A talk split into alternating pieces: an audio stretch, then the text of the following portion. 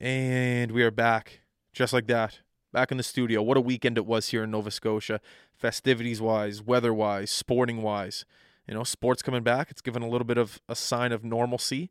I don't know if normalcy is a word, but I'm going to use it anyways. All you, all you hear in the news these days are Trump, Trump, Trump, COVID, COVID, COVID. So it'll be nice to sprinkle in a little bit of sports now. Feels good to be able to talk about it, complain about it, watch it.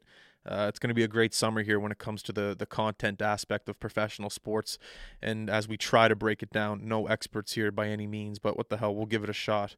Uh, festivities wise, I was at a wedding, my best friend's wedding, uh, this past weekend at the Westin. It was unreal. Shout out to Alex and Jamie Lee. Thanks for having myself and Sarah. We enjoyed it. Uh, we love you guys. You guys are going to make an unreal couple going here in the future. Uh, today on the High Button podcast, we have Jordan Burke. Jordan played for the Quebec Major Junior Hockey League, not for them. He played in the Quebec Major Junior Hockey League for the Prince Edward Island Rocket. Played five games there. Then after that, playing Junior A for Bridgewater, uh, Amherst, and Truro. And recently, currently, actually today, myself and dudes are going out with him. He runs a hockey school, JB Hockey Development. He is coaching some of the best junior and midget hockey players around Nova Scotia. So we're excited to talk to him about that. We're excited to talk to him about what's been going on this past year. Honestly, he's also the assistant coach of the Dartmouth Subways. Or no, are they called the Subways? Steele Subaru Dartmouth, I think is what they're called now. Um, but no, we're excited to talk about Jordan because he's been on the podcast before. I think it was like two years ago now. So lots to catch up on. He's a busy guy just like us. So it's always nice to sit down and, and catch up and see what uh, you know one another is doing. He, how long have I known Jordan for? Jesus, maybe since like novice back when he had the bowl cut all the way back then. You know the bowl cut was big. Well, Jordan was the king of the bowl cut back in the day. Anyways, going to be a great episode. Myself, dudes, is going to be here. We're talking to Jordan Burke. This is the High Button Podcast. Here we go. You know what comes next.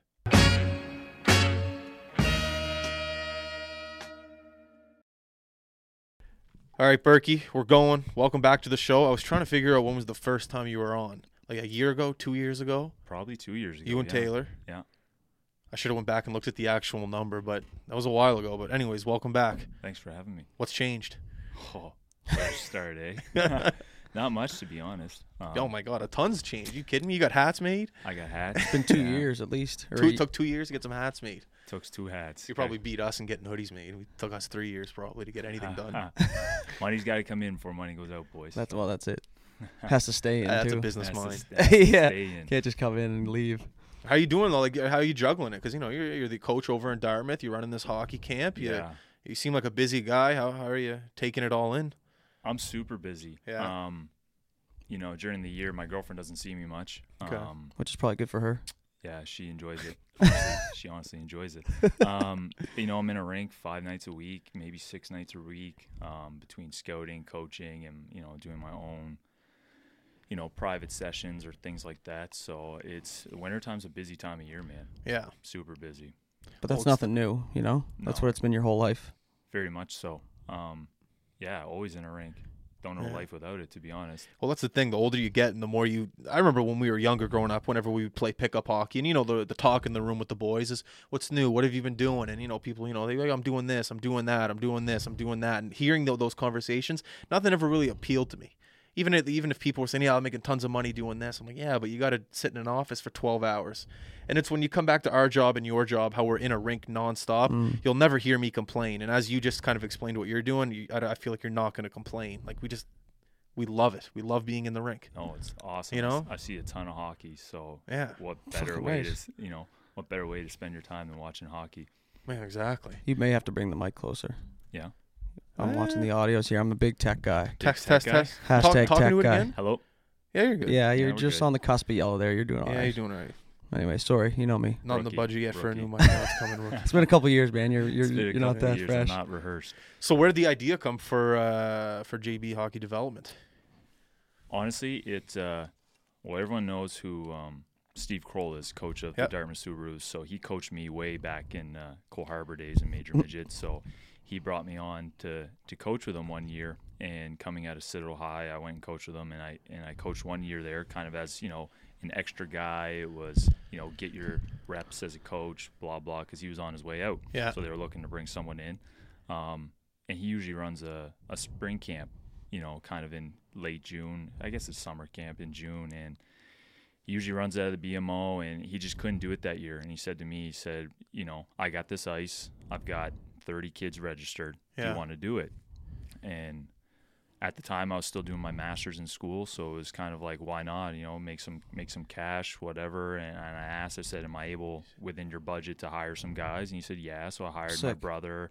I hired Sonye. I hired uh, Austin Hardy. So you know, it was the four of us. We went. and We did a camp Nice. and it kind of kicked me off the next year it was like that was a lot of fun um, it's obviously a good business model you know spring hockey summer hockey Always has been. always has been Always will be. always will be Mhm. and you know i prepped really hard for that camp in terms of skill stuff and it always been something i was interested in um, but you kind of gotta you gotta take that leap and go for it i mean anyone who watched me play would say you know i was a skilled big softy so you know skills were kind of my game too So i see you i see you grinning I bite my tongue. I, uh, you know, I think I had good puck skills, so it kind of fit my niche as a hockey player. Yeah. And so the next year, I said, why not try it? So I spent the whole, um, the whole winter, kind of, you know, gathering resources, watching seminars, things like that. You know, finding drills, watching different videos, and kind of, you know, take some elements of other people's work and Yeah. you know try to find ways that I could implement it. Because I think as a skills coach, you know. You got to be able to show what you're asking of your players Right. In any sense. right? So it's one thing to say, "Oh, go do this," and you use your terminology, and then the kid's looking at you, scratching his head. What do you mean, Berkey? yeah. So you know, I'm 30, right? I've been doing it four years now, but so I was 26 at the time, so I was six years removed from competitive hockey. So I was I was slowly, you know, Yeah. ramped up the skills, but that's kind of where it started. Was just that one camp. Um, the next year I tried it. I got a bunch of uh, you know, because of my affiliation with Dartmouth, I had a lot of kids that were trying out for us, things like that. So that was sort of what brought me, you know, in players. And then the next year, it kind of just started getting wider and wider, a wider net of players wanting to come out and skate. The Yeah. word of mouth. Word of mouth. It's a powerful thing, right? Yeah. Even if just someone like say for example, one player goes and then his buddy asks him how the camp was and he mentions Mhm. three things that he enjoyed and Mhm. his buddy likes those things too. And Now he's thinking, okay, like, hey dad, fucking what's his what's his name goes to JB hockey development. I think I want to try that too. Like that literally can happen so fast with the chain of people, so fast with the word of mouth. Oh, yeah. Especially in that industry. Yeah, I mean, obviously, you know, my all my affiliations, um, they definitely help with bringing people in. You know, I scout uh, junior A, I scout major junior. I'm coaching midget in the city here, so you know, people see it as a way in to Right. you know to get looked at. Which, who am I to ignore that? But that's probably one of the realities. But now, once kids pass those affiliations, you know, whether they've been drafted or whatever, they're still coming. So obviously, they're enjoying the product. Um, so that was sort of the the first get you in the door. But now, it, you know show them, help them grow their game, and they want to stay. Yeah. So that's sort of been my um, way of doing things. Where do you do your research at? Like, are you going on YouTube looking for drills? Are you looking at like an NHL game, being like, "This is where the game is going," so maybe I'll invent a drill? Like, how do you do? Uh, what do you research for in order to get that down? It's a, it's a a lot of you know there's so much information out there on the internet. um, you know, Instagram is a big platform for a lot of people Yeah. who do skill stuff. You know, I post on Instagram. Um, power skating coaches, skills coaches all over the world do it. So, you know, I have my uh, hockey account where I'll go and I'll, follow all these people. I see their drills. I see an element of the drill I like. You know, something I think I could, you know, pass along that information on. And you know, hockey is very much a, a copycat league, a copycat sport, right? You know, has to come from who- somewhere. Yeah, who invented the two-one-two forecheck? That's what I mean. know what I mean? Anything. The So- trap. Yeah, the trap, exactly. So I- I just spend a lot of time, you know, Hockey Canada stuff, um, you know, specialized coaches out of the States, even out of Canada. You know, you see all these videos and you slowly start to accumulate drills and then, you know, maybe you combine two drills Yeah, after you yeah, start yeah, to get yeah. the feel of things. That's what I was going to ask you. Have you ever like created your own drill with a couple different elements from one from a different drills? Do you know what I mean? Yeah, for sure. Do it all the time. So uh, right It's now, um, this is kind of my first year. This year, I kind of branched away from what I've done um, in the past. So we were talking before the show. I used to do a lot of skill stuff where it was, you know, you're tucking pucks under stick aids and you know, Yes. a lot Yeah. of change of direction Fun stuff. in those spaces. Yeah, so those small area puck touches, but now I'm kind of getting into you know the functionality of hockey, you know, weight transfers, um, you know, things like that, being on different edges, doing different stuffs, you know, body mechanics, you know, opening up your chest, you know, opposite of your hips and things like that that maybe isn't necessarily taught when you you know you're playing with your club team Yeah. or or whatever. So you know I'm kind of in between you know power skating and pure stick handling. You know I kind of find that middle ground um, to offer something a little different. So this year I've been taking a lot of different skills, a lot of different I call them combos. So we'll work on a skill, you know, whether it's like a punch stop into a shot. Well, then I'm adding, you know, weight transfers, and then they Right. got to do a quick punch where they got to change directions all of a sudden, and they get a good shot off. So it's been a lot of, you know, not back to basics because it's it's challenging stuff, but it's you know work two weeks on a skill, and then that skill becomes a prereq for my newer Oh, drills. interesting. Okay. that's Yeah. So cool. you work them into it slowly, almost by by Yeah. building the, that skill set. Yeah, so um, guys who've been skiing with me to this point, I have three groups right now. Um, three groups have two groups in total because of the COVID restrictions. So I have about 80 players, and Hmm. they've all been the 05s up to the NCAA and pro guys like Sonny and them. They've all been doing the same program.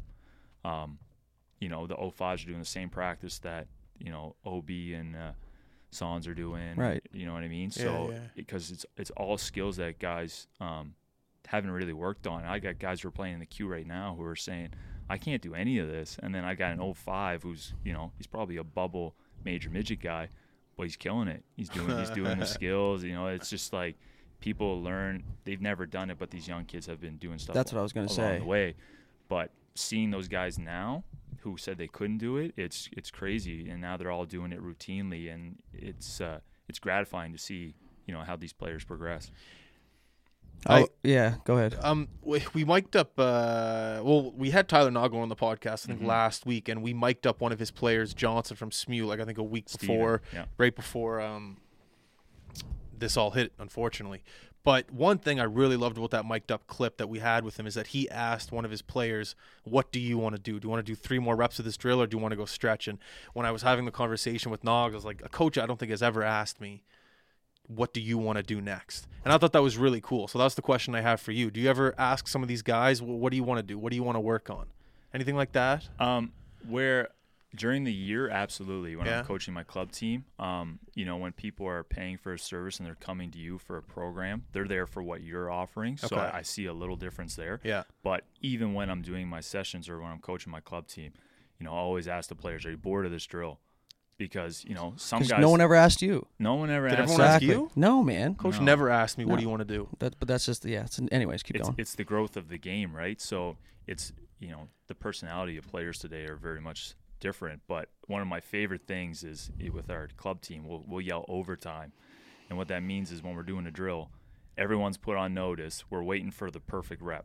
So like if we're doing a two on one drill or something and it's Yeah. overtime, they're coming down. You know, we want to see a goal. If we don't get a goal, well, group's going back the other way, and it kind of becomes like an internal competition That's- to have that cool. last rep. Yeah. So that's something uh, we've done. Uh, credit to Marty King for inventing that. I think That's But like when you're playing ball hockey back in the day, and you're like, next goal wins Next type goal shit, because you got to go inside, right? everything gets elevated. That's right? it. You know, you got guys in practice, D man lying down to eat shots on a two on one. Like who's doing that in practice? But Yeah. that's you know, and we have our team, our forwards into two colors, so it, it very much uh, it becomes a competition. But all the time, I get kids saying, "I want two more reps. I want two more reps," and I'm looking at my watch. You know, I, everything's calculated how many minutes I can allocate to each drill. Jesus. And I'm Jesus. sitting there going, "Boys, come on."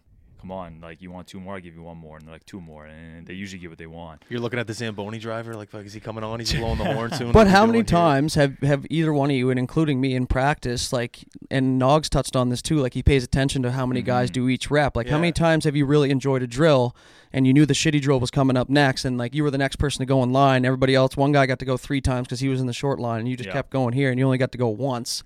But you're like, man, I want to go one more. You're next in line, then two hard laps, and you're like, fuck, like. yeah, you missed Yeah, it. Pete So that's- cats yelling at you. Yeah, Go shooting back, pucks at over ya. back, catching knee-high clappers. Remember But- when Saul's hit him? Uh-huh. I, do remember. I don't know if I was Nah, you were playing A probably. No, it was, I was think. I think you just gotta, you know, I always ask who started the drill, True. and you know, if the guy's in the middle of the line and he said I started, I'm like, okay, well, I've got three more kids who got to go. Or if he's at the start of the line, I'll say, all right, everyone gets one more. Yeah. Like, and then we'll switch sides or whatever. You know, we're switching drills, whatever it is. Um, you know, everyone pays to get on the ice, so Yeah. why should so and so, like you mentioned, why should you get three reps but Belly only get two? Um, I think it's something coaches are paying closer attention to now, Yeah. for sure. Uh, you have I asked to, the I think, just you because, like you said, the generations change, whether people want to admit it or not. Mhm. And it, before, I just found it was like nowadays, because I've I haven't coached hockey necessarily, but I coached university baseball, so Yep. you imagine there's different characters that come through there. But I just find you have to almost coach each guy differently instead of like I felt like when we played as kids, it was just like a one pack. It was like almost like an army where it was like we all did this, we all did that, we all did that, and, and if you didn't like it, it was you dealt with it pretty much internally, right? But Mhm. now it's like you have to like almost baby people. I think I think you hit it on the head there with like, um, you know, the generations are different.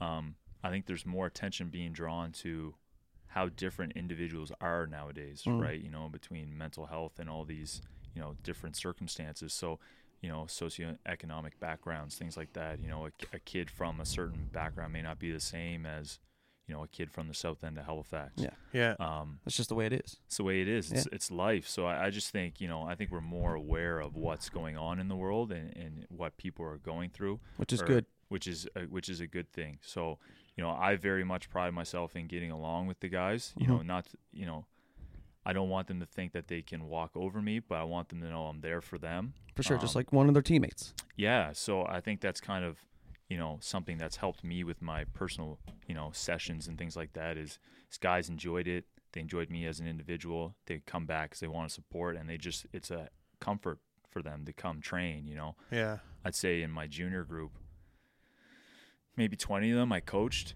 Okay. You know, whether it be a year, two years, whatever. You know, so they're kicking around, but then there's a bunch of guys who just have come out from other clubs.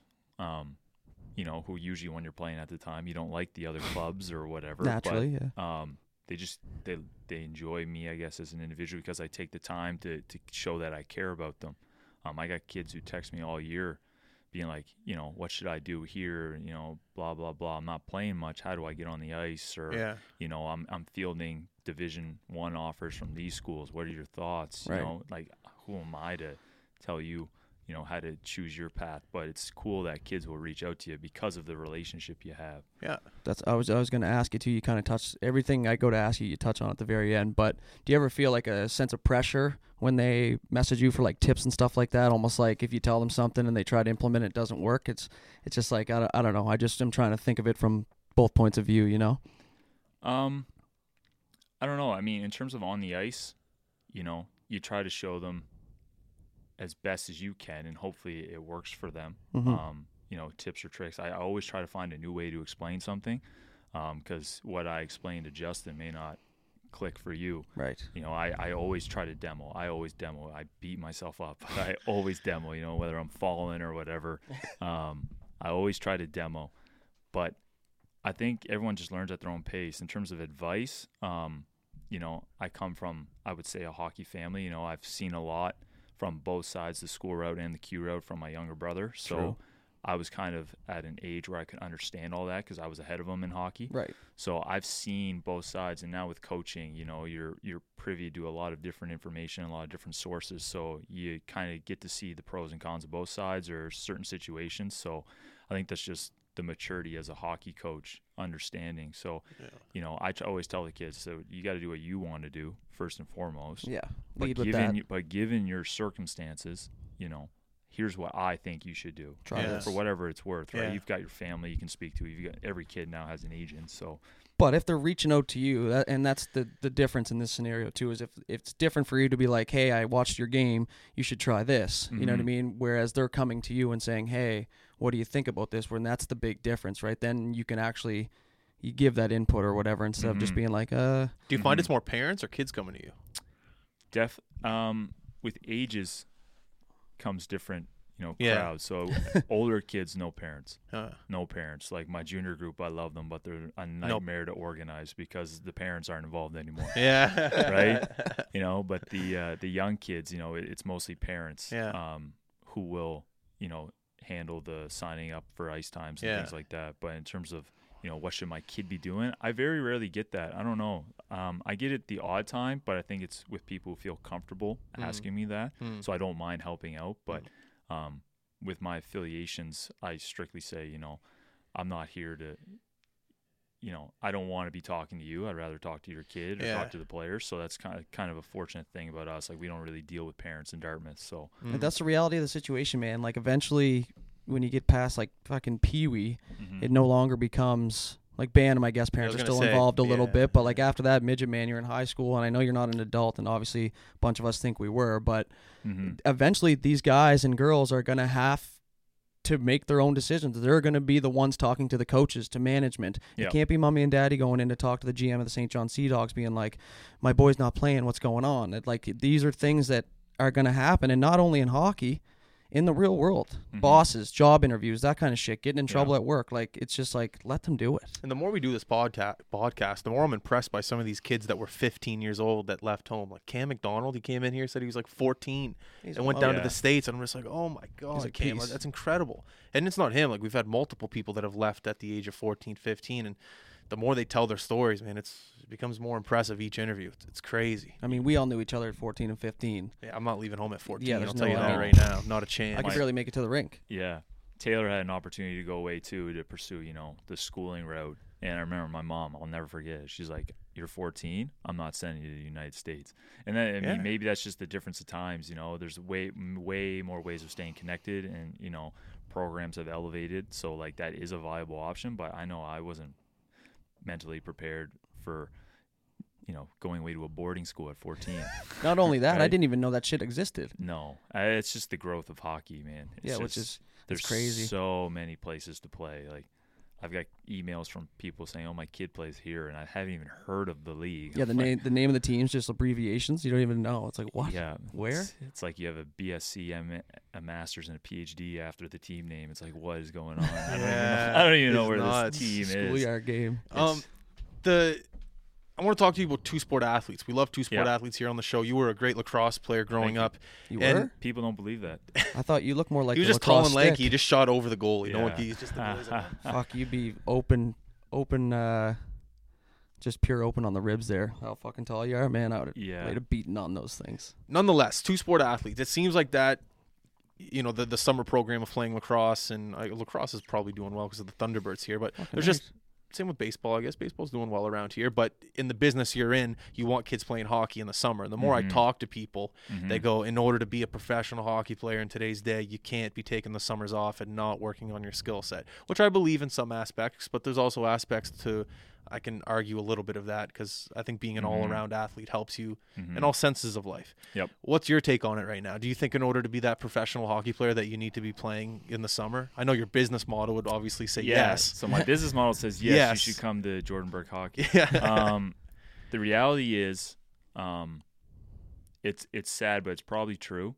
Um, you know, the focus on hockey. Now, I think there becomes a point where that focus should be solely on hockey.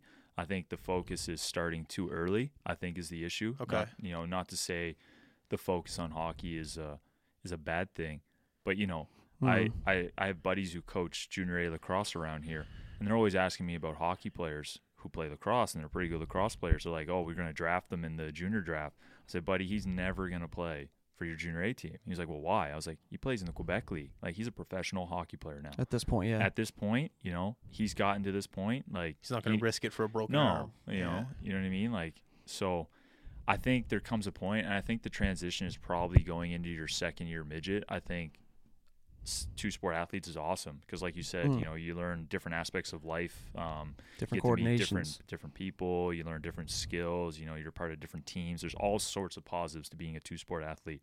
I was a three sport athlete. Um, I was a soccer player. Stay humble. Stay, Stay humble. humble, yeah, stay humble. um, so I think absolutely kids should do that, and it's all about having fun too. But I do think now with the way you know specialization in sport is, you know, skills and all that, I think you do fall a tad bit behind when you get to a certain age. You know, if a nine-year-old's playing hockey 12 months of the year, but another nine-year-old's playing lacrosse or baseball in you know three of those 12 months, he's not falling behind. You know, Yeah, there's nine. there's there's puberty to still happen. There's all sorts of things that Life's going to throw shit at you. Yeah. yeah. But you know, I think the thresholds when you get to that sort of you know QMJHL route, or if you want to go prep school, I think Mhm. you really do have to. If you're truly passionate about being a pro hockey player, Yeah. um, you probably you're unfortunately focused 12 months of the year on being a hockey player. I hate. I agree with you, but I hate that I agree with Yeah. you. Yeah, yeah. the Let's thing for me way. is too like yeah, I played a couple sports too, and I always f- found that like obviously baseball and hockey they just run in different seasons, but when you're a kid, like you said, it's about having fun, man. Play a few sports, see Mhm. what you like.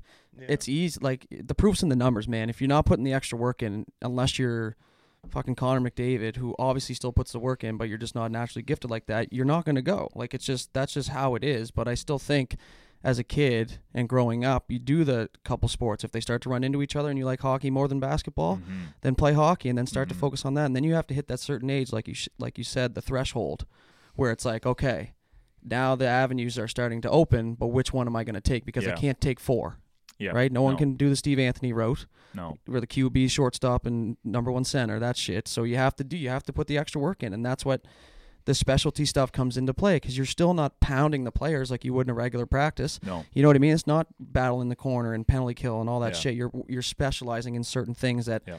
teams don't have the time in the season to specialize in, which is why there's such a big market for it. hmm I totally agree. Um, we're in Dartmouth. We always have Tuesday skill practice, so it's kind of something we've, you know, I've been doing Mhm. um, on my own. But you know, I think there's more attention being drawn to the skill aspect, skill development side um, in the midget levels here. So Yeah. It's um, showing, man. Like yeah, it, like hockey's oh crazy my god! now. When we were at the no offense, your team wasn't there, but when we went to the finals with Cole Harbor and Halifax, and we saw the skill. Don't get me wrong, the speed was there, but the skill set Oh, on some the- of these the players, playoffs. the playoffs. yeah, Sorry, semis. no semis. offense, he says. Yeah, no Sorry. offense. Very polite. Not But- taken. Yeah. oh, why were you in the other semis? No, we lost first round pick though. Oh, Game That's sorry. called the quarters. Game seven. That's why I Yeah. said no offense. Yeah, it's all right. But the I just remember thinking back to when we played. Don't get me wrong, we're all three skilled individual players playing a game of hockey. But I remember watching that game and going, I don't think I was that skilled. I don't think I was that quick when it came to. It, well, maybe the, we we were more physical for sure. Yeah. Definitely more, dump and physical, chase, right, More for dump our and era. chase. But the skill set of a guy having the confidence to do a little toe drag at center ice. Oh, buddy, was that ever I found didn't have upon that back in our confidence day? with huh? Kirk on the bench. No, You know, like it, it- it was incredible seeing some of the skill level today compared to when we played. For sure. I mean, you know, even at my sessions, like I said, you know, I, I wouldn't get the kids to do a drill that I couldn't do. Yeah. Mm. So Geez, that must be tough. it is tough. We do two or three drills, you know, a summer. But Just do this I- horseshoe all, all practice. I, uh, you know, I I watch these kids, man, and it's crazy how how good they are. But I think it's a product of being on the ice so much. Yeah. Um, you know, I've run sessions for kids who are seven, eight years old, and you know they're playing. Well, I don't even know what it is, like novice, advanced, or whatever they call it, and they're freaking good hockey players, man. I think Yeah, I, I think I played A, double A. I think I played Atom triple A, but I played A. I played Bantam double A. You know, and like I was never always a triple A player, but these kids now, man, the stuff they're doing, crazy. I scored one goal in hockey out of midair, and I can only attribute that to playing lacrosse. and that's all. That's all hand eye. That's all I can thank it for. That's your one good moment. That's my one career? good moment. I did it at the Forum. Oh, was lots of against- space. No wonder no one was near you. I remember it was like it was like two sec. It was like two seconds la- left in the in the second period, and in Bantam AAA there was an intermission after the second period. Correct. Badass, yeah. So I remember right after that, you know, the boys are pumped to go to the room, and Kevin Cameron was there, and he was more psyched than I was. I think I was like, "Yeah, Kevin, thanks, buddy. Get me on the Mooseheads. Get me on the Get me on the moves. Mooseheads." But yeah, no, yeah, I, and then you played high school. I played for the Mooseheads. uh, Says so right there.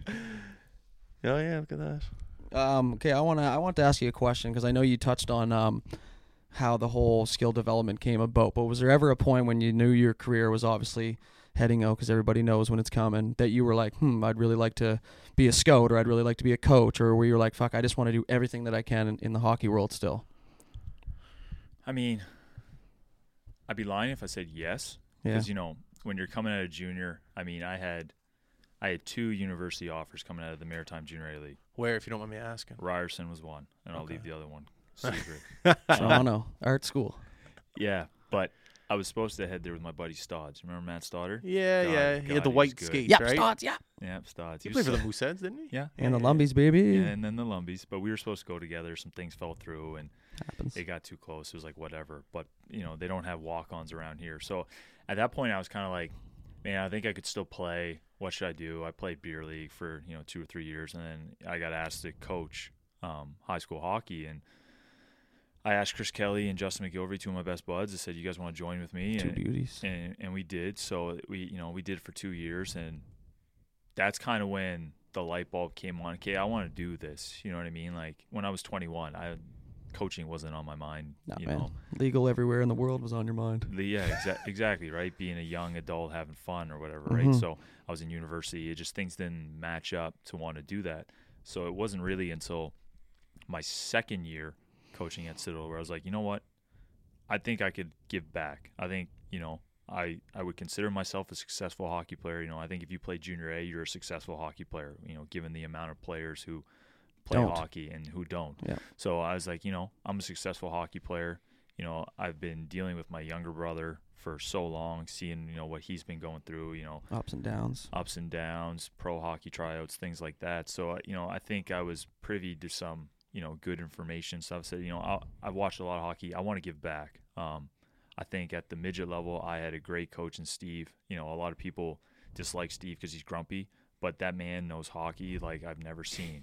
Well, he's been coaching around here for like 40 years. and he remembers every game, which And is every player. crazy thing. So totally, he sees people when we're out in public who are, you know, they're like forty year olds, and he's just like, "I coached you here." And I'm He like, called me dudes. He I was like, what? "Yeah." That was like 30 years ago. So I had him at midget, right? And I think you know that's probably what helped me as a hockey player the most, get me to play junior A was you know learning under a guy like him. We call him Right. Yoda. Um, so he asked me if I wanted to join, and it just like it lined up, and that's kind of where the the true passion came. I brought a kid with me from Citadel High. Um, he was going in his grade 12 year. I looked at him. I said, "Buddy, you can play hockey." Who? Dave Gagnon. Gagnon? Gagnon. Gagnon. Oh, Gagnon. G-A-G-N-O-N. Yeah, yeah. So he's playing Junior A, Tier Two, in Carlton Junior A. Um, he's getting Div One offers now, right? But he's a kid. I looked at him in grade ten, my first year coaching Citadel. I was like, why aren't you playing Major Midget? And I kind of got. it. He's a little small, but he's super skilled. And so then the next year, he was like, you know, our best player. I'm sitting there going, buddy, you can play hockey. Like I know you're lighting Yeah. up the high school league, but It's like fun. you know, it's fun. You're playing with your buddies, but you can light it up. And he was kind of the one who got me into, you know, seeing him, trying to help him realize his potential. I was like, man, I can help out kids. Um, just given my hockey experience and all these other things. So Yeah. That was kind of the that second year coaching high school hockey before I joined Dartmouth was really the the jump start to me. You know, looking at hockey around here and saying, I can help out. I'd like to help out, whether people want to listen or not. Yeah. I'd like to help out. Let's see where it goes. You got to take the risk, right? yeah, that was kind of the transition. And then, you know, the last two years with Dartmouth, Steve's really taken a back seat to allow me to get my coaching reps and things like that. And maybe that's because man. he feels comfortable with me doing it. I don't know. But um, I have a super great support staff in Dartmouth, and they let my loud mouth run. So That's know, one thing I did notice Yeah. at the Ice Jam, especially.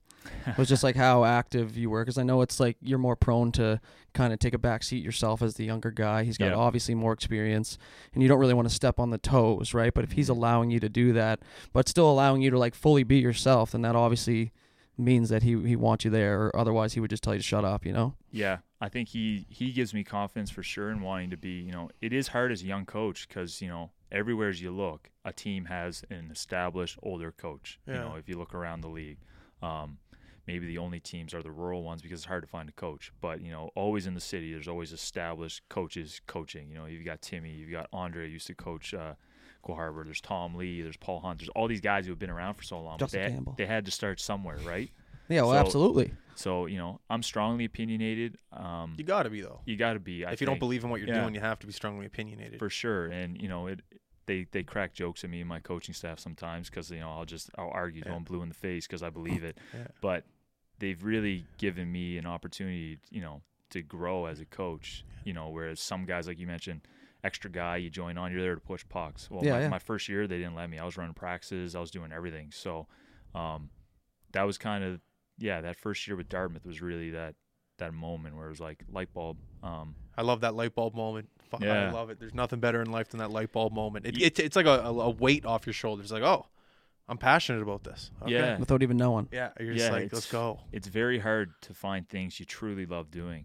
Um, I love going to the rink, man. a world of shit stuff. Yeah, it's fun, man. It's so fun, and I think the most gratifying thing is when you see a light bulb happen for a kid on the ice or something. Like that's a cool moment between coach and player. Or all of a sudden like- you see that player break that barrier that he just couldn't, like whether it was mentally Yeah. or or in a, in a drill, and all of a sudden, bam, now he's got it, and you can see it in his face, like, you know, like holy shit, I did it, I can do this shit. yeah, it's it's super cool, and you know, no discredit to coaches I had in my younger career, but you know, there were a lot of negatives and there were a lot of positives. But you know, I see the negatives. I'm going, man, if I had had you know a positive experience at this juncture, maybe something would have worked out different for me.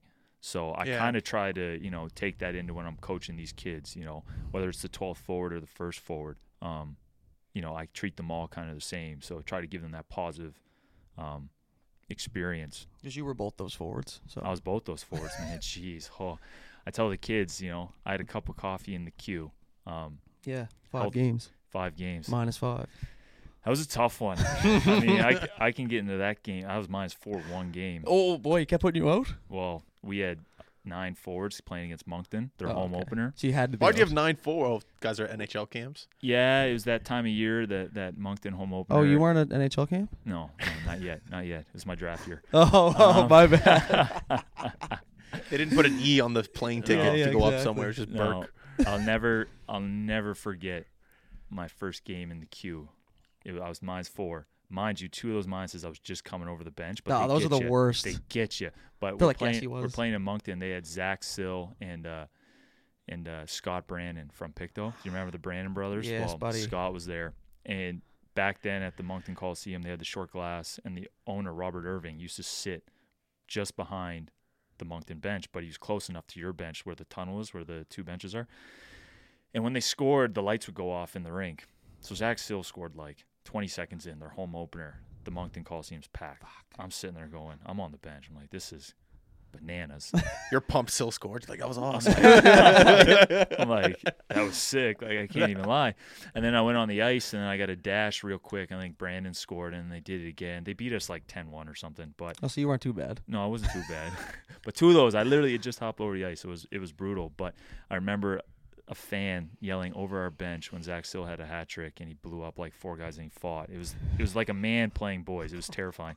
Um, the fan was yelling, "He can play nets for you too." So I Oh was that was my worst, uh, you know, one of my worst hockey experiences, but it was one of the most memorable. I was dash four in my first Q road. It's game. crazy how you remember that shit clear as day. Oh yeah. Oh yeah. And You those are two of the. Totally. toughest motherfuckers playing, man.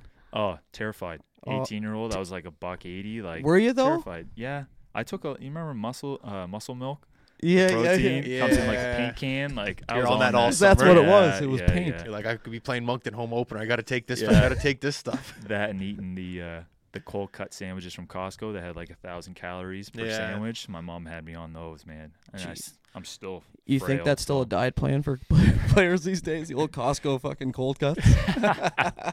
you you'd be surprised, you know, anything to add weight on calories in That's versus true. calories out, right? But Oh. I had a, you know, back to the, I guess the original point. I had a quick cup of coffee, but actually I don't even remember the original point, dudes. You got me all. Neither do I. And I was just gonna say, welcome to the High Button Podcast. you said Jeez. you had a quick cup of coffee, and I'm sitting here thinking, "Fuck, I just chirped him for being minus five, but I, I, I'm, I'm, sit- minus five games in I'm the Q." sitting here with like four questions just ran ready to go, and then dudes will just go off about how he had his short was too stick and midget. That's why he didn't get enough. I never said anything about myself. know. No, that's that's the best. I was though, chirping 'cause Burke for being that's a- minus five. That's what it was. Yeah, that's a that's a memory. Um, I'll never forget that. That's a good one.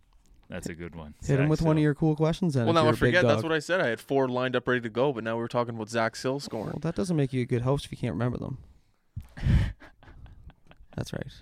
I could chirp you right now, but it'd be two to the heart, so I can't let it go. Two to the He heart. knows me too well now. Um, so qualities of uh, scouting. That's a world that it interests me.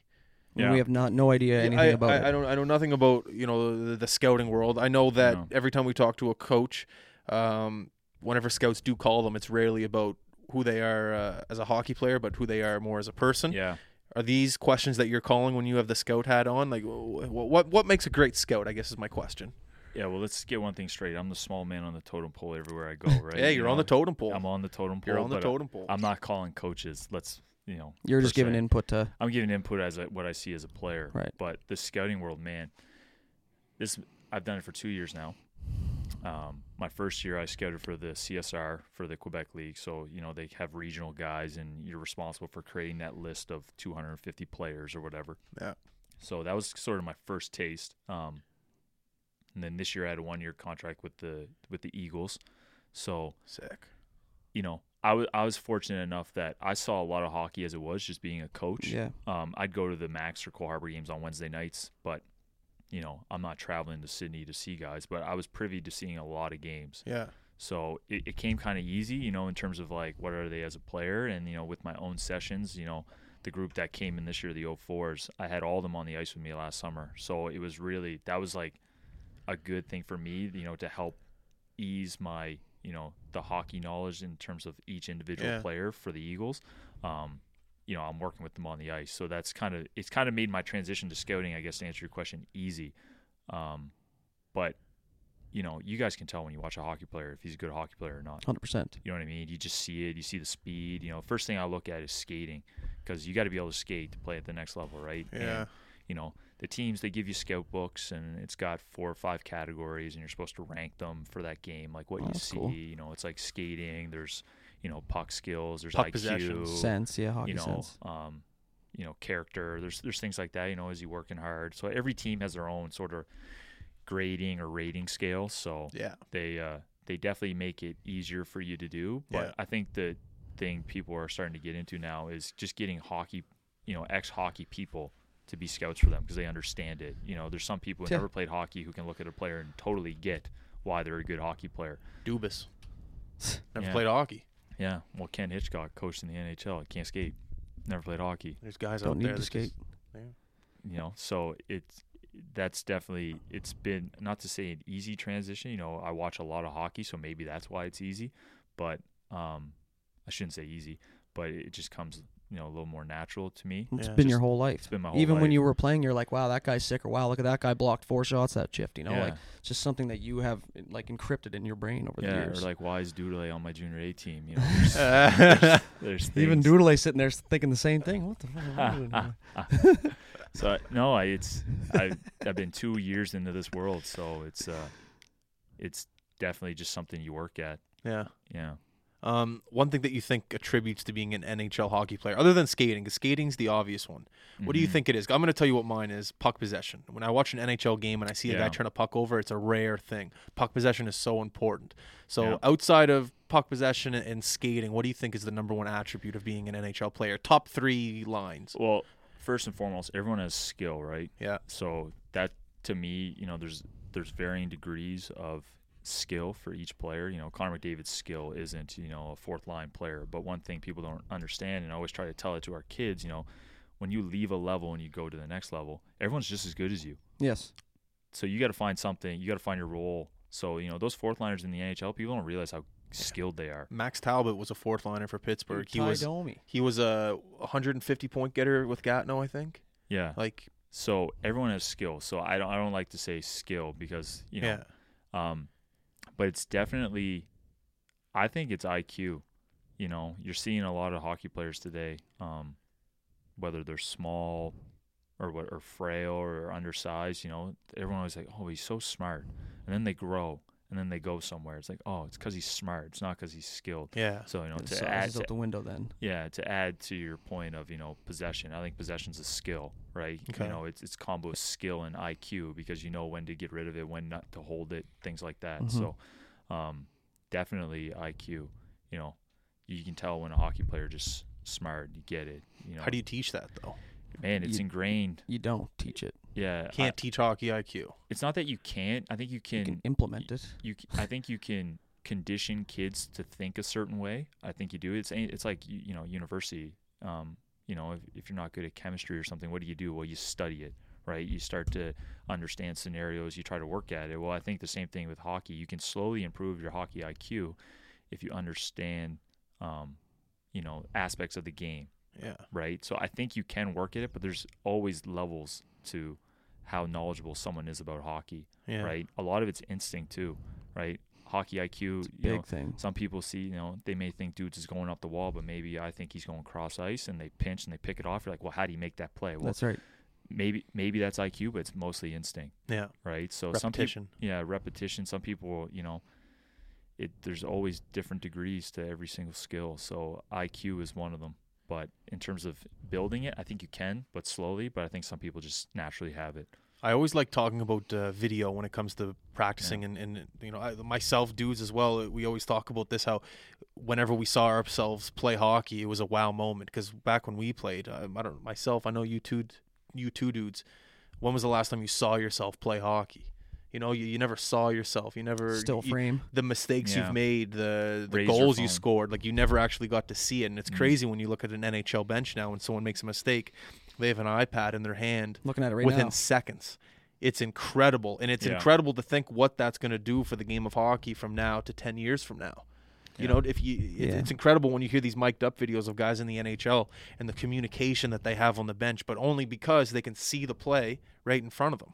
Don't get me wrong; they'll be like, you know, I messed up on that three on one. I should have dropped past it instead of passing it to the left. But now they can actually see it and then look at the defenders' moves. I don't know. It's, Well, it's one thing to be incredible. told something, and it goes back Yeah, to you yeah, saying you demo, and you, you Yeah. want to make sure you're doing drills that that that you can do, so that the people will see you doing it. That was one of my biggest complaints as a kid was it, coaches expected you to do this shit, and you d- I didn't believe that any one of them could do it. Yeah. And you're preaching it, but if you're watching somebody do this Since, and you're hearing it, then it's a completely different ball game. Then, right? Instead of just you need to do this, you need to do that, and and and and and, and you're just like by the end of it, you don't even hear it. But if you're watching it, now you get to see it, and you're like, okay, I believe you now. do Yeah. they have that in the Q, the video stuff? Yeah, The- they the do. iPads? Yeah, Ugh. I, oh. I don't know to the degree on the bench like the NHL, Yeah. but definitely between intermissions. You know, we do it at our level. You know, we have Do ya? someone film our games, and every intermission the iPad comes down, and kids are conditioned now to be like, "Can I see this play?" Really? Yeah, so you know they're very privileged in that sense. Yes. You know, so a lot of kids are visual learners. So Yes. Hmm. like you said, you know, you could terminology, terminology, but you know, unless you can see it, you you don't understand it. It's so just words. yeah, exactly. so you know, our kids will ask all the time, "Can I see this clip?" or "Can I see what I did on that goal I should have done?" You know, I on the love that. minus. Yeah, so kids are definitely more, you know, pro pro. Uh, sorry, terminology. They're you know they're more it's more accessible to them, so they're more easily it's more readily available. They want to see more what prone to done. use it. Prone to use it. Thank you. Yeah. That was the word I was looking. God, That doesn't happen often where I come in not with a a good swoop look, there. big word. guy. Tough. All five letters. Tough. Three university degrees. Can't think of prone. He's the spelling guy in the high button sports Yeah. too. I'll type up emails. I'll send them to him before we go. Think about that. That's It I is believe in you, weird. dudes. I believe in you. It is weird. My computer does it for me. Yeah. No. but yeah, video big Yeah. in today's day. So I film all the, you know, I post videos on um, my Instagram, you know, just for pieces to show people what we're doing. Yeah. But also kids want to see it too. So I'm out there with the iPad. I don't blame them. I don't even when I'm on the ice, I don't even have a stick in my hand, which is crazy. When I go to Sounds demo like drills, I'm always looking kids. I go stick, stick. Someone give me a stick. I don't care what hand it is. 'cause You ever they- broken one on the No. kid? No, never, Damn it. never. But I'm always out there with a phone or an iPad filming, and I'll Yeah. show the kids what they look like. So now they go into their next rep, and they're like, "Okay, I didn't get enough, you know, torque on my upper body, something like that." Well, let's be Something real here too. In hockey, a lot of you say visualization. That means a bunch of different things in Totally. hockey, right? Like if you are doing the same drill and he, you just showed me my swoop on, you know, low support or something like that, and I'm not low enough. Yep. In my head, I'm thinking, okay, well, where was I last time? If Yep. I'm not low enough, then you go again and go in the exact same place because maybe that's what you've known. Yep. But now that I see, okay, no, you got to come under the ringette line for the low support, and you're like, this is where you were. And now you're out there on the ice and you're visualizing Yeah. that video now on the ice, so you Mhm. can go, okay, now I understand. Yeah, It's just like, but there's an added pressure with that too. That like, there's no reason for you not to know and not to get better at these things when you can Mhm. see it. It's like, what more do you want? It's on film. You can't. Yeah. all right, It's like, do it the right way. See Yeah. it. Look at it. I think with film too, like like you just mentioned, you know, the pressure of it. Um, I think coaches are getting better in terms of showing positives rather than negatives. You know, True. positive reinforcement of things. Um, you know, obviously you you look over goals against and things like that, but we always like we do film sessions. We'll do a ten hour. Uh, it's not ten hour, ten minute one. I was gonna say ten 10 hour hour what, kids snoozing. We'll do a ten minute session. Like we don't Oh, do. like film. Okay. yeah, goals we- against too is a team thing, right? That you can break that Yeah, down into a team Totally. thing. You know, It it's could all there's always these neutral zone. parts. Yeah. Yeah. Oh, sure, bud. No, Thanks. it's too cold. Um, but for sure, the video, like we always try to show positives, and you know you got to keep attention spans. So we, we do like ten minutes, boom, boom, boom, boom, boom, boom, and then we'll show the goals or something. Something that even at your lowest when you're tired and you're mentally checked out, you're Yeah. tuning in because you want to see your goals. So And and let's be real again too. The having the video on your phone so you can show your buddies and the girls or whatever Yeah. at school. That's what the kids are into these days. Plain and simple. Yep. If I mean I'm pretty addicted to my phone as Yep. is, but if I had old footage of me playing hockey, I'd watch it all the time. That's just how it is. That's just human nature in my mind. Remember the first time I ever saw myself play hockey was after the Pee Wee Quebec tournament. We're driving on the bus because I think someone's dad filmed it on like a, a DVD. This is when DVDs were them. coming out and you can rip them. Yeah, that's what it was yeah, right you after could the buy them game. from the tournament. Yeah. And the guy, whoever the parent was, put the DVD into the bus DVD player, and we're driving to the restaurant, and I'm watching myself skate on TV. I was just blown away. I was like, "That's what I skate like." Oh, I look like an idiot. I'm All wearing right, I a gotta blue figure Jofa. This is ridiculous. No, that wasn't Blue Jofa. That was that was Timbits. I want to stay on the the minor hockey or like kids days. Um, 'cause How I did want. you did you have the bowl cut or was it just it oh, flowed that's right. Man. Did you ever have the bowl cut? Nick Carter, buddy. Nick Backstreet Carter. Boys. That was me, man. I c- see. I came up in the prime of Backstreet Boys. So I'm a, you know I'm a year older than you guys. Whatever. But you know, ele- elementary heartthrob, man. That mushroom cut. You know, I always ask my mom. Taylor and I look alike when we were young kids too. We had the blonde hair. Oh, you yeah. know, so she had us both with the bowl cuts. So he was Aaron, I was Nick. It was like the stupidest thing. Did you guys reenact the Backstreet Boys at home? No, Oh, right. That's bullshit. I'm Man, gonna oh, ask your mom. just a heartthrob. Elementary heartthrob. So let me ask you then: How did you did you do the? Did your mom put the bowl on your head and actually cut it, or did you get it professionally done Trust at me, first I went choice? to yeah, I went to uh, hair salon. I had Was a- it Judy Ooh. Solos? No, it wasn't. Oh yeah, she did cut hair. Man, my mom hair. was super like protective of that too. That mushroom cut. I don't know why. Um, It was a brand thing, man. It's a brand name for you, the mushroom cut. yeah, I know. Jeez, man. That's like the one thing I remember when when I walked in here and you were mentioning it in the intro. I think it was. Yeah, in the intro, you got a mushroom cut. Uh, But that was like your staple, man. It was like that's how I remembered you, and that's why I hated you too, probably. But at the same time, but yeah, I, I didn't really come up with like your guys' group until like Bantam. But anyways, I was gonna ask you a question because you remember in Major Midget, you and I were enemies. oh yeah. Um, but your dad used to help out with the team a lot, and I, and I remember him sometimes like getting at me for shit because I would do greasy stuff like cut across center and like take a puck from somebody. But Mhm. one day your dad was putting the water out, Oh my god. and I want to You know the if story. Yeah. and I want to know if he remembers this. So if you ever get a chance, ask him. And I I don't. I'm I sure he'll listen. So Yeah, yeah. So I'm I'm I'm skating out for warm up, and I'm like, fuck this, man. Like these guys been pissing me off. You're pissing me off. Your dad's pissing me off. So he was putting all the stuff out, and he kept like bending down into the bench and coming back up. So I waited for my perfect moment. He had all the pucks out and all the water, and I just skated out onto your guys' side and warm up, and just went psh, and smashed everything down on the bench. And uh, he he was so mad, but he didn't he didn't say anything. He, you could just see the rage on him. You know what I mean? And I just went down and continued my game. I'm hoping he remembers, man. Constable Burke. well, story people won't know, and you probably remember, but Belly may not know. We played each other my third year midget. I came back from Q camp. I was the last cut of PEI, so I thought it was hot shit. I was like, Yeah. you know, my mom didn't didn't want me to go live in Truro and play junior A. She's like, you know, you've only played one year midget. Like, just stay home, finish your grade twelve, and then hockey's up to you, whatever you want to do. So I came back for my third year after being a point a game as a second year, my first year in the league, because I played high school grade Yeah, 10 before that, yeah. right? So I thought I was awesome. I thought I was so much better than what I was doing out there. I had the worst regular season. I think I had like 21 points in like 33 games. That's how it goes. And the Dudes only beat ya. and the only reason I played 33 games and not 36 or whatever it was at the time is because I got suspended two games for slew footing Doodle in the handshake line after the Macs beat us in like a shootout at Cole Harbor. I Place scored on the winner, Wednesday though. night. I don't know what it was. Dude, That's yeah, amazing. dudes did something I missed. I remember. I vividly remember. I had a wide open net, and I went to tuck it, slide it in, and I hit the post. And like, dude scored, and they won. So when we were in the handshake, he said something to me, and you know, I just kicked his feet out from under him. And you know how hard I went down. Yeah, like I got hard. murdered. Oh yeah, and back then, you know, the the refs they watch you shake hands, so they saw that, and it was like kicking, like two games suspension. I don't Here you remember go. that. Oh man, it was it was probably one of my lows. That was my job, dude. Because I, you, that's what it was. That's in my head. I'm like, this guy thinks he's fucking hot shit right now, coming down from the Q. I'm like, are you kidding me, dude? Mm-hmm. Right now? No, not happening. And then you guys had ants, and he just screamed, "Yeah, Stods, yeah!" the whole game. And I was like, I hate these guys. I hate their dads. I hate their everything. I remember one time we were playing in Bridgewater. I'm playing for the Lions, and I'm back checking. Not that hard, but I'm like getting back in the play, and dudes is right behind me, but I don't know this. Yeah. So dudes is right behind me, but the ref is parallel to me, so I kind of see him out of my peripheral, my Yeah. right eye. So the ref's right there, and I know dudes is coming up behind me, so I know he's either just gonna like rub my leg or just you know do something, Something just to to, annoy just you. to say hello. yeah. does the complete opposite of like a little touch or grab or whatever. He locks his arm Oh, yeah. on my arm. The falls, special. Falls. So it looks like I just like slew footed him or punched him down, did something to him. Next thing you know, I'm in the box two minutes while dude's just skating away.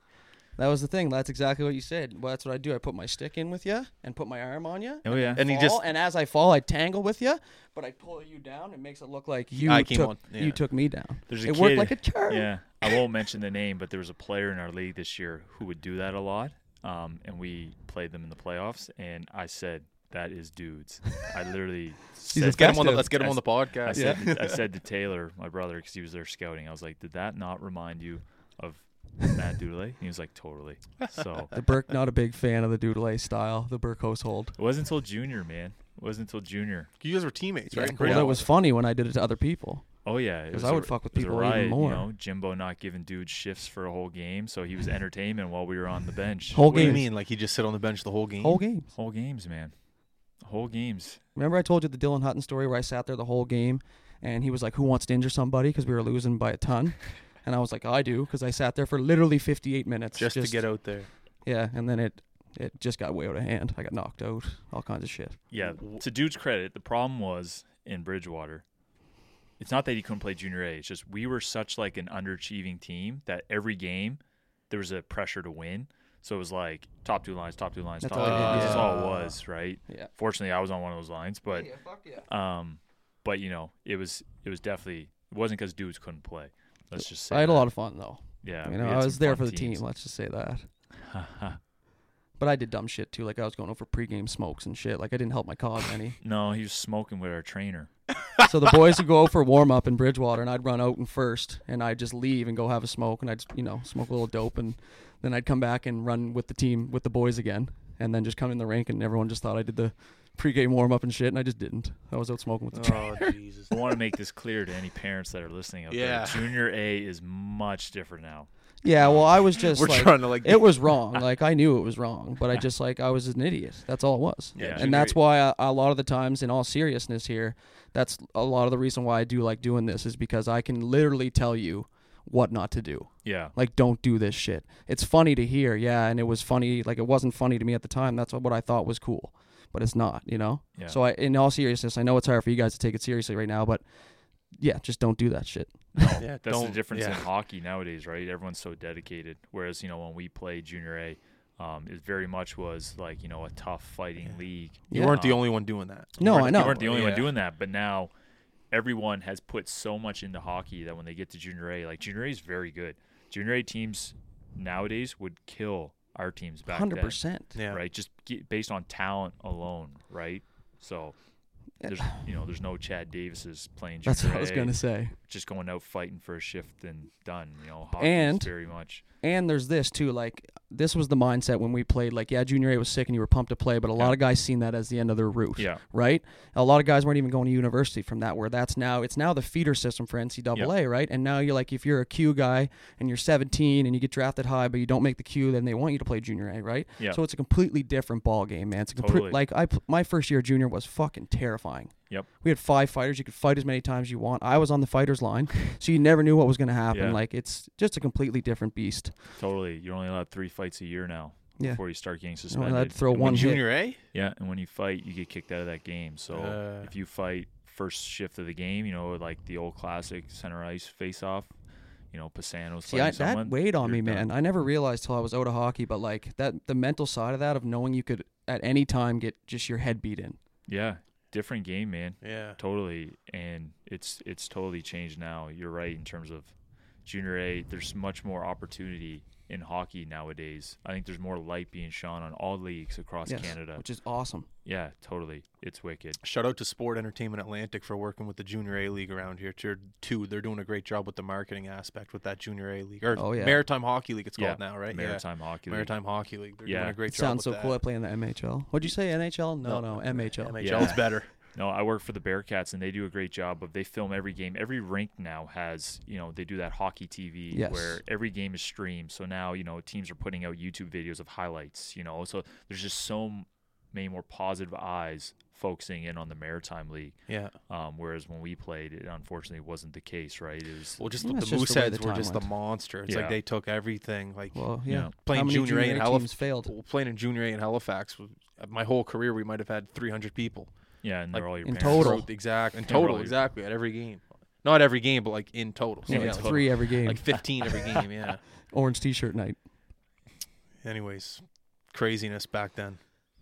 You got any stories for us other than this? We're up on an hour already. Yeah. Do you remember anything? Like I know your dudes was talking about the the man one of my one of my most least well sorry uh, lumby's days so we'll go there I love these. you know Yeah, because I was This- an absolute this- trash. so i want to tell this story everyone knows mike fugier Fuji. fuji good buddy of mine he always chirps me like whatever That's so what good buddies do. yeah so he my 19 year old year in bridgewater we had jimbo coaching us you, do you remember when we lost our assistant coaches and fuji came like Yep. halfway through the year so he was this young guy, you know, kind of like me in the midget ranks, like a young guy just there just to help out, you know, maybe make a couple bucks, whatever.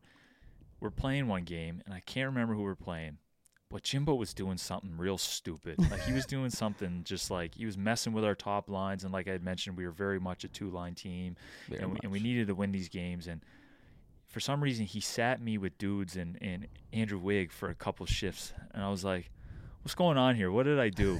Because Wig and I were the rookies too, right? Okay. Yeah, and we're down now. We're down a goal, and I hadn't played in about ten minutes of a game, which you know was was odd. So uh, Normal I'm sitting there, I'm getting pissed off, I'm rattled, you know, I'm sook, whatever.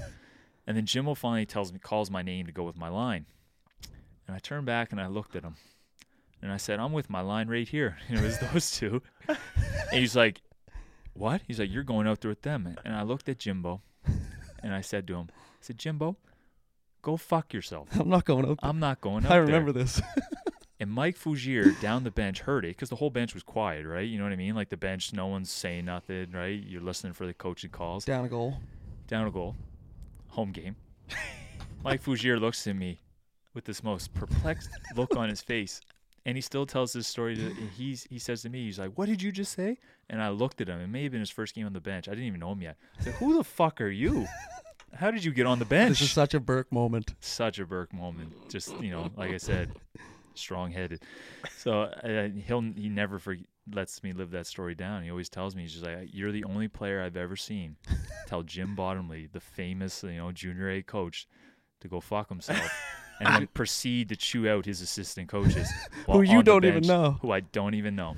Talk about Wow. cancerous moment. Fuji tells that story when I'm on the bench to other people. I want to hear him tell that story now. It's Oh, always man. been yeah from the other perspective. yeah, from the other perspective. I perspective. do remember yeah. you, It was you literally- doing I that because looked at him. Jimbo didn't even say anything to you. He just looked at you like, "What the f-? like?" It's almost like he kind of respected it, but Definitely did. he was just like shocked that someone actually said something to him because Jimbo Wow. had this persona. But like I said, uh, you know, every year I was up and down from the Q, so like I, I thought it was big time. hmm So Wearing his PEI Rockets Wear- fucking socks. I used to trip him in practice so much. Sick socks. well, bro. we, Yeah. didn't, we didn't, Where'd you we didn't have practice socks, so you Or gotta take what anything you can else, get. bro. I know, but Boys were fighting each other for tape and sticks, and you had to get there early to get socks. Like You I guys want the have match. Shinny? You didn't No, have Shinny? man. Buddy, Jimbo would go down. I don't know who went down. Somebody in the organization. I, I put a lot of the harp on Jimbo because, you know, whatever. But anyways, he'd come back in and he'd be like, "New sticks for everybody," and they'd be like, thirty nine ninety nine dollar sticks. Canadian Yeah. At Tire. Canadian Tire, and it's Might as well like use a I don't woody. want to shit on too much, but like when you're playing junior A, you need a good, reliable stick. yep, Of It's a course. rough ass It's a- game out there. A face off will break one of those. totally. So like the boys are having to go buy sticks out of their own money, and like, I mean, we made the most of it, but it was like We had a lot of fun. Fuck, man, I'm one of our year and home opener. I think I think you might have been gone that year because you Yeah. played on like 19 teams the next year. Yeah, Um, we had our home opener, and we wore Molson Canadian beer league jerseys. I know. We played I against remember you. that. I remember. What? s- Yeah. W- What is going on? I didn't play the game, but Where were your still. jerseys? Well, we got our they got new ones from weren't in yet. Columbus. Columbus gave us their old jerseys. and We had to get them recrested, but they were like we didn't wear them till like 13 Totally. games into the season. I remember my first game back in Bridgewater in my 20 year old year.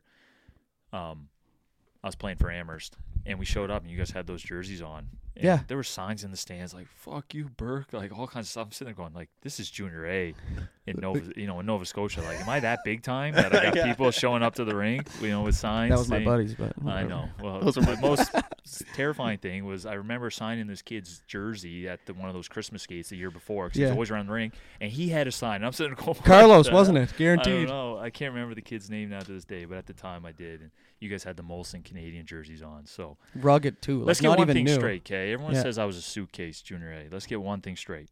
Okay, we, here we, we, go. we played Truro that year in the playoffs, and we took them to Game Six. And if honestly, if Matt Snow didn't blow a back check, we probably would have beat them. or if Dennis didn't jinx us. Da- oh man, Remember, he's we were in double overtime, and he's like, "Are you guys?" There's like a minute left. He's like, "Are you face off in our end? are you ready for Game Are you re-? no?" He goes, "Are you ready for triple overtime?" And then like ten seconds later, they score, and we're all like, Oh my! Who said that? "The we had an announcer. It was kind of like an NBA style game where we had an annou- announcer who would walk around the, sh- the stands Interview like Bobby fans. Mack before Yeah. Bobby Mack was Bobby Mack for the Mooseheads, and he was just like say the most absurd things. And he said that, and they scored off a face off ten seconds later. It was but Burke's assignment. It was Matt Snow's fault. it was Matt It was Snow's. Burke's I, I guy. let him know all the time. Dana Frazier, god damn it. Fuck, he was good though. Yeah, but we played that series and we took them to, you know, game six in our home barn. Yeah. You know, we were two two with them, right? Till we went up there, lost, and we lost game six in double overtime. You know, that was probably my funnest hockey I ever played in junior A because I lit Truro up. I'll just come out cocky and say it. I lit him up. Even and- I and- did. And Coach uh, Sean Evans at the time, he said to me in the handshake line, he said, "I'm going to trade for you next year. See you next year in Truro." I'm sitting there going, "Awesome! That's who drafted me. They traded me away when I made the Q, so I was like, I'm I'm, I'm going to the club. You know what Yeah. I mean, like and that Truro, was, yeah, Many sticks as you want. Truro was the Toronto Maple Leafs of matching junior socks A, junior A, all right? day, Yeah. baby. Right? Free skates. There was two teams back then. It was kind of there was Summerside, there was Woodstock, and there was Truro in terms of financially stable junior A teams. That that and just what you want. overall fucking vibe of being there. You know. Yeah, exactly. So I'm sitting there going, all right, something's going to get done. And we had a we had a year end meeting with Jimbo and, and the owner, and I just said to him like, you know, like I had fun playing here, but I want to play university hockey. I said I don't think this is the environment for me to be here. So he didn't take that, he didn't take that kindly. Oh, and Oh, really? and Truro tried to trade for me, and out of spite, like they were offering That's right. they were offering me ten, they had ten grand just to take, just to trade my rights and picks and stuff, right? That like anyone who watches junior A trades see future considerations. It's cash, right? So they- Obviously. So they, were uh, max you can offer is ten grand for a player. So they were giving max, they were giving picks, and Jimbo said no. So out of spite, he traded me to Amherst, who offered them twice as much. The right? o- opposite of Berkey's style play at oh. Amherst. oh, Yeah, but I loved it in Amherst. I was like, I'm down to go to Amherst. Like they were, they were, it was a, it was a good town to play in, right? that And was we- a great town. and we had a really good team. We were nine and two at the time before they traded all their twenty year olds for, for cash. So Oh, I got tra- I got traded in a three way deal with Summerside. A spite trade. Spite- That's crazy. Classic Jimbo. Classic Jimbo. Fuck you, bud. You're going to trade. fucking Yeah, Amherst. And then I got flipped at the deadline. And then he went to Amherst. Yeah. then he went to Amherst. Yeah, exactly. So did. that's the only re- my rights got traded twice when I was in the Q. Let's get it straight. I didn't play for nine teams. I was uh, technically Summerside's Man, you know property me. for two seconds. Told you a before million Truro- times I don't exaggerate. All right, Berkey. Last minute of the podcast. Yours. I'd love to keep going, but my Yeah, laptop's it's- gonna run out here. That's all right. We'll probably get in trouble. If you want, you, you, we'll put it on your laptop then. If you want to keep going. No, man, I don't keep fucking junk off my iPod. You got a big day today. You got to rest up. You're going out there with I'm the going boys. rollerblading after this. You're going with Jared McIsaac. Who else is going to be out there today? Some boys. Some of the Some of boys, the the pro boys. boys. I'm Matt Dudley and I'm mic'd up with High Button Sports. That's it's going to be a great video. I'm getting dressed at home too. I have to, eh? Do yeah. I? You gotta get. You can dress in the parking lot. That's what I plan on doing. It's Yeah, break most the of the ice. guys do. Right. Most of the guys do. oh, okay. I'll crack a beer. Have a you know. Oh no, it's not beer league. This is practice. My bad. this is practice. Sorry, coach. You can't interfere with my business. I will not. I promise. I'm wearing your hat. It's a bad Yeah, look. Thank you. Oh, do we have to wear helmets, or do I have to wear a helmet if I'm on? No. No helmet. Do I, Yeah, you're playing, Yeah. man. buddy? I'm I'm It's a- like that's a- Who do fucking you Craig think you are? MacTavish You're to not these Craig kids. It's a Tavish. liability thing. You gotta have a helmet on. They'll never even catch me to hurt my head. Don't you know all the Zamboni drivers there, anyways? Yeah, I'll get one of the lost and found. All right, Burke. Last minute of the podcast is yours. If you want to thank anyone for getting you to when you were born to where you are now, go ahead. Jimbo, anyone, go for it. Jimbo. It won't be Jimbo. What's up, Jimbo? Um, I first and foremost want to thank you guys. You know, when you started this a few years ago, you know, I was I was very much on board with what you're doing, and to see where you guys are at now, it's cool as hell. But thank you guys for you know shining light on you know local athletes, you know, local entrepreneurs such as myself in the hockey world or in the sporting world. So thank you guys for allowing me to come out and you know joke around and say my piece about hockey, whatever. You know, um, I want to thank you know all the the coaches I've had, sure, or, you know, or you know, working with um, Dartmouth, you know, I want to thank them. They've sort of given me a platform to do what I'm doing today. Mhm. Um, if I could turn this into a full time business, you know, I have really them to thank. So, you know, to Steve Kroll, Paul Graham, Marty King, Mike Shea, the Dartmouth boys, you know, thank you. Um, but yeah, Unreal. yeah, man. All right, everyone listening, thank you very much for tuning in. Who do we have to shout out? Oh, Noah Martin. Shout out Noah our Martin. boy. Keep Yeah, that keep the good comments coming, brother. We love it. Noah Martin's our number one YouTube fan, so we got, we said we give him a shout out. So shout Noah. out Noah. Follow, oh, be sure to follow uh, my Instagram account That's at right. JB Hockey Development, HKY for Hockey Development. You can find us on Instagram. All right, we're out, guys. Enjoy the week. Whose world is this? The world is yours. The world is It's mine, yours. it's mine, it's mine. Whose world is this? It's mine, it's mine, it's mine. Whose world is this? The world is yours. The world is yours. it's mine.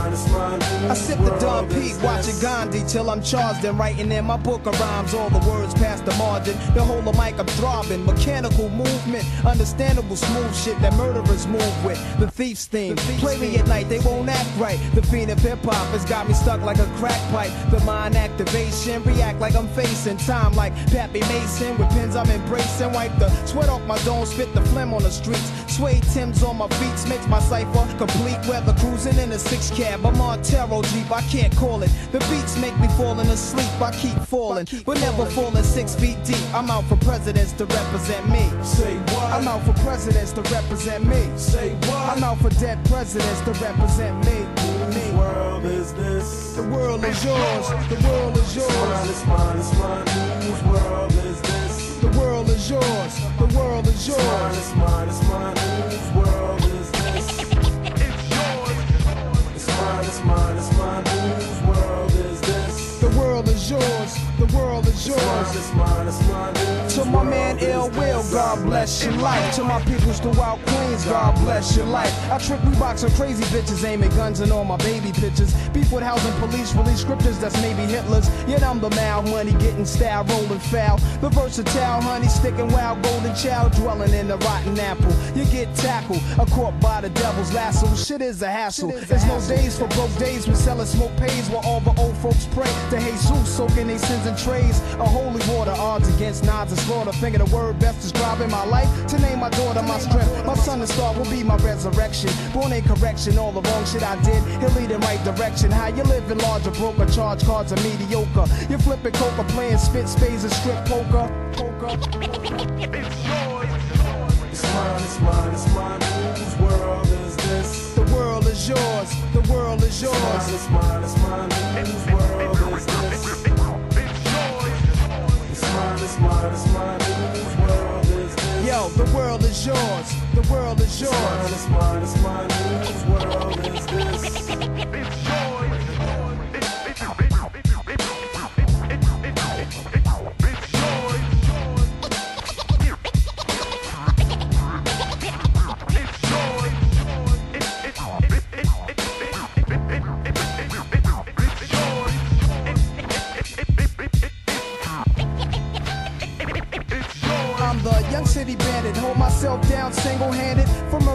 kick my thoughts alone, get remanded. Born alone, die alone. No crew to my crown a throne, I'm deep, I sound alone. Cave inside a thousand miles from home, I need a new nigga.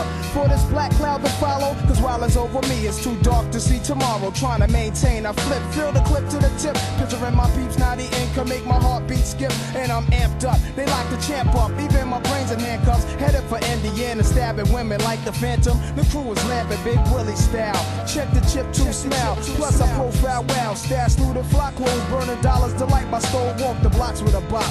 Checking plus the games people play. Bust the problems of the world today. It's mine, it's mine, it's mine. Whose world is this? The world is yours. The world is It's mine, yours. it's mine, it's mine. Whose world is this? It's mine, it's mine, it's mine. Whose world is this? The world is yours. The world is It's mine, yours. it's mine, it's mine. Whose world is this? To everybody in Queens, the foundation. The world is yours. To everybody uptown, yo, the world is yours. The world is yours. To everybody in Brooklyn, y'all know the world is yours. The world is yours. Everybody in Mount Vernon, the world is yours. Long Island, yo, the world is yours. Staten Island, yeah, the world is yours. South Bronx, the world is yours.